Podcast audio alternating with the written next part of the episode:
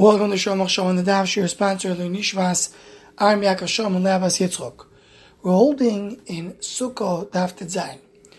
The Mishnah in Udalev says, "Amishal shel tafnois milamalo lamato." If a person makes walls going from the top of the sukkah down to the bottom of the sukkah, but it, he doesn't reach the floor. Im gavoyim min If it's above the land, three tfachim, psula. And you do not say gud achis. You don't bring the wall down if you have a space of more than three tvachim. But if it's the opposite, milamato you build the wall from the bottom to the top. In gavoya asar tvachim share, it's a kosher if you reach ten tvachim, even though it does not reach a schach. And the Rishonim explain the why there's a work with ten, because you say gud asik. Things go up to, to, the, to the top. So if I have a mechitza of ten tvachim, and I have a space between the mechitza and the schach, you say gud asik, and you bring up the mechitza up to the schach. But if I bring the mechitza down from the schach, then I can't bring it down as long as I have space in beneath. What's the difference? Why by the gud asik, I let I when I bring from the bottom to the top, then as long as I have ten fachim, can go up till till till the shemaim, or till twenty amo. And if it's the opposite, it doesn't go down. Rashi points out over here that that's what the Gemara told us in Aviv Dalit. That that's what it says, Kadeshis Dark Agdi Bavasrosh, meaning a Gdi, a kid, a small animal, can penetrate into the sukkah. So as long as I have a hole in the bottom, that doesn't work because the Gdi can come in.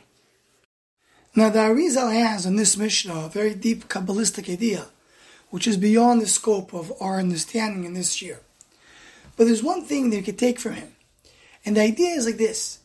The whole concept of a sukkah is that we are sitting under the tziladim nusa, under the revelation of HaKadosh Baruch Hu. The schach refers to the gilur of the Shechina, and we're sitting underneath, and we try to connect it.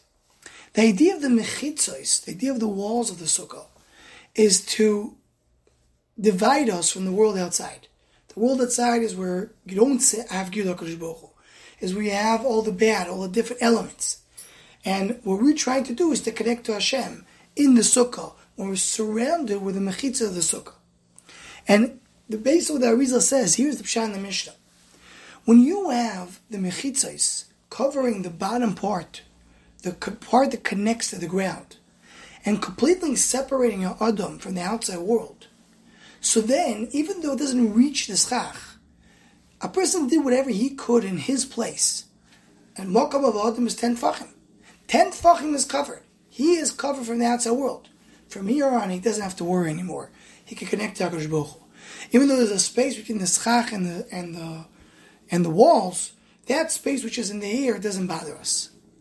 But when it's the opposite, when the, when the chitzos are coming from above, and they do not reach the floor, in the end of the day, there's still elements from the outside that come in. There's still gedim, still animals that come from the outside.